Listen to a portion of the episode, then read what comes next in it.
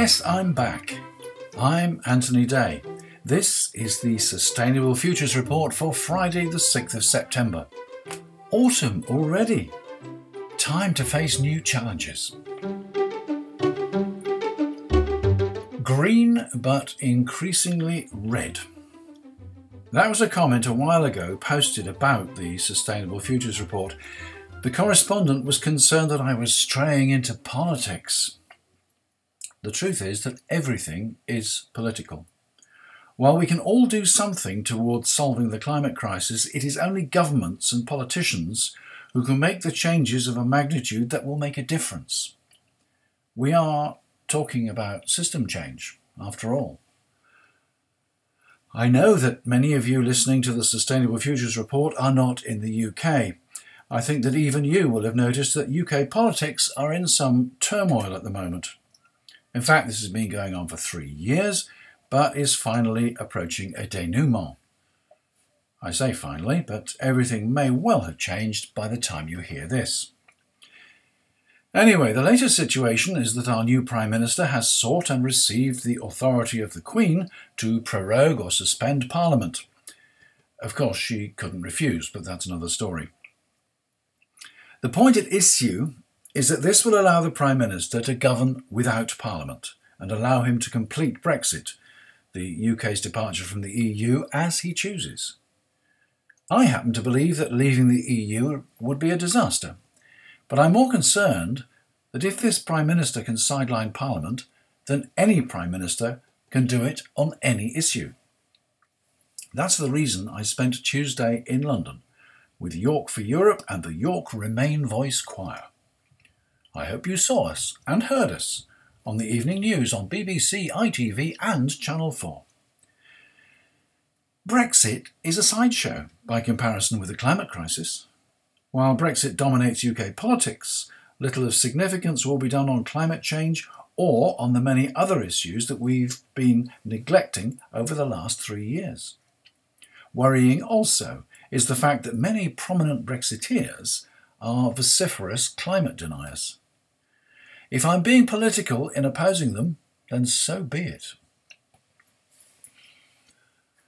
In the climate crisis news this week, the Amazon fires. Why are they're not the only fires, why they may not be as bad as you think, and why they may be much more serious in ways you don't expect.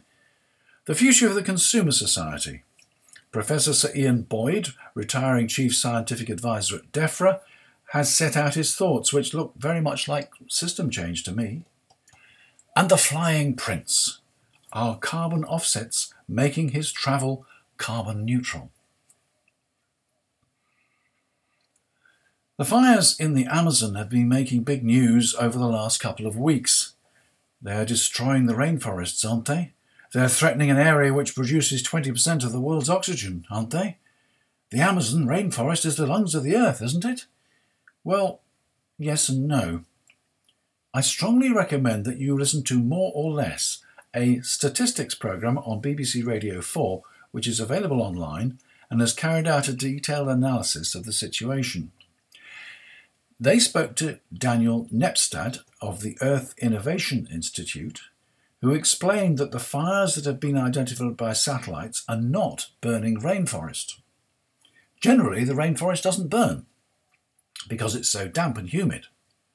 What can happen is that low level fires can burn the leaf litter on the forest floor, and this can scorch the trunks of the trees and kill them off. These fires are not visible from space, and their effects are only evident once the trees have died off, which may take a year or more. The first point then is that the fires may be more extensive than we know at present. The fires that we can see from space are occurring on land which has been cleared. It's common practice for farmers to burn off weeds. Where land has been recently cleared, the trees are left to dry out and then are burnt. One of the major consequences of these fires is smoke and soot in the atmosphere, leading millions of people to seek treatment for respiratory diseases. Smoke from the fires caused Sao Paulo, which is more than a thousand miles away from the Amazon, to be plunged into an apocalyptic darkness on the 19th of August. The new president of Brazil, Jair Bolsonaro, has taken a very hard line on the Amazon, weakening the Brazilian Environment Ministry and turning a blind eye to illegal logging and deforestation. He sees the Amazon as a resource to be exploited by miners, farmers, and loggers. As I reported recently, when the Brazilian Satellite Monitoring Agency revealed significant increases in the rate of deforestation, the president denied that it was true, and the director of the agency was dismissed. Does the Amazon produce 20% of the world's oxygen? It depends how you calculate it, but according to Daniel Nepstad, it consumes a lot as well, and the net effect is more or less neutral. He sees the most important function of the forest as its cooling effect. As every drop of water transpired by the trees evaporates, it cools the atmosphere. The effect of this across the whole forest is enough to have an effect on the climate of the whole world. Let's not forget the consequences of the fires and the deforestation policies for the indigenous peoples of the Amazon basin. They see their homes, their food sources, their way of life destroyed. Tribes that have been at war for generations are coming together against a common enemy. Surely the global community should take their part, in our own interest as well as theirs. President Bolsonaro initially suggested that NGOs had deliberately set the forest on fire in order to embarrass his government. He rejected the $22 million that uh, politicians attending the recent G7 summit in Biarritz pledged to help fight the fires. Can the world afford to stand by and let this destruction continue? It's claimed that attention to the Amazon leads the world to overlook the fact that there are far more fires in Africa. But it's not the same thing. Writing in Quartz Africa, Colin Beale, senior lecturer in ecology at University of York, says fire is an essential part of the savannah. The first thing to know is that the impact of a wildfire depends more on where and what it is burning than how big it is, or indeed how many fires there are.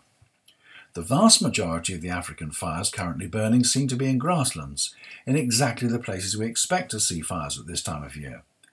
These fires are usually lit by cattle farmers as part of their traditional management of the savannas where their animals graze. Some fires are started to stimulate new growth of nutritious grass for their animals. Others are used to control the numbers of parasitic ticks or manage the growth of thorny scrub. Without fires, many savannas and the animals they support wouldn't exist. And lighting them is a key management activity in many of the iconic protected areas of Africa. For instance, the Serengeti in Tanzania is known worldwide for its safari animals and awe inspiring wildebeest migration, and our work shows that around half of its grasslands burn each year. Most fires, both in the Amazon and in Africa, therefore, are deliberately started by humans as part of land management. BBC News reports that wildfires are ravaging parts of the Arctic, with areas of Siberia, Alaska, Greenland, and Canada engulfed in flames and smoke. Satellite images show how the plumes of smoke from the fires, many caused by dry storms in hot weather, can be seen from space. While wildfires are common at this time of year, Record breaking summer temperatures and strong winds have made this year's fires particularly bad. They are now at unprecedented levels, says Mark Parrington, a wildfires expert at the Copernicus Atmosphere Monitoring Service. Gargantuan forest fires in Siberia, which burned for more than three months, created a cloud of soot and ash as large as the countries that make up the entire European Union. More than 4 million hectares of Siberian taiga forest went up in flames.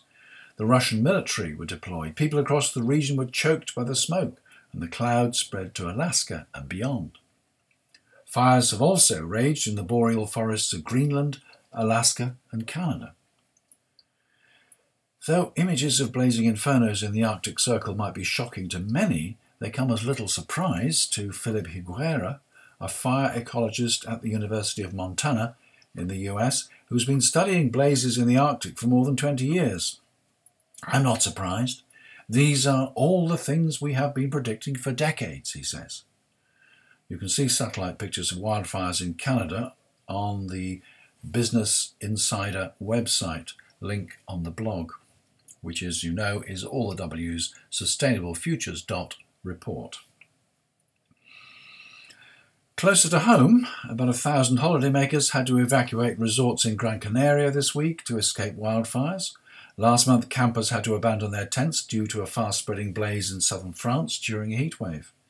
In the UK, the Fire Brigades Union says there have been 10% more call outs this year, which has overstretched emergency resources. The Flying Prince. Last time I shared my interview with you when Mike Graham of Talk Radio wanted to talk about the Royals and how Elton John had lent them a private jet but paid for offsets to make the flight carbon neutral. Mike Graham raised a number of questions which I couldn't answer, but I've done some research since. Let's look first at what carbon offsets are. When a plane burns fuel, one of the byproducts is CO2, which, as we know, is a greenhouse gas. The logic of offsets is that if you pay for something which absorbs an equivalent amount of CO2 to the CO2 emitted by your flight, then your flight is carbon neutral. The most common offset is planting trees because as trees grow, they absorb CO2 and lock it up until the tree is finally cut down and burnt or allowed to rot. The organisation which Elton John used, carbonfootprint.com, promotes other projects as well. For example, they bring fresh water to remote communities in the third world. This means that the people no longer have to boil the water before drinking it, so they don't have to light fires to boil the water, fires which would emit carbon dioxide. They also provide these communities with more efficient cooking stoves, producing lower emissions. How do we know that this money is actually spent on these projects? asked Mike Graham. The projects in this particular case meet the Verified Carbon Standard administered by a non profit organisation called Verra, based in Washington, D.C. They say Verra is committed to helping reduce emissions, improve livelihoods, and protect natural resources across the private and public sectors. We support climate action and sustainable development with standards, tools, and programs that credibly, transparently, and robustly assess environmental and social impacts, and enable funding for sustaining and scaling up these benefits. We work in any arena where we see a need for clear standards, a role for market based mechanisms, and an opportunity to achieve environmental and social good. So far, so good, but there are problems. How are flight emissions calculated? In detail, taking into account the known fuel consumption of aircraft used on the chosen route, the number of landings and takeoffs on long haul journeys, and the number of passengers on board. Business class and first class passengers are assumed to have a greater carbon footprint as they take up more space per person. This gives basic CO2 emissions. But some claim that radiative forcing should be taken into account. What's that?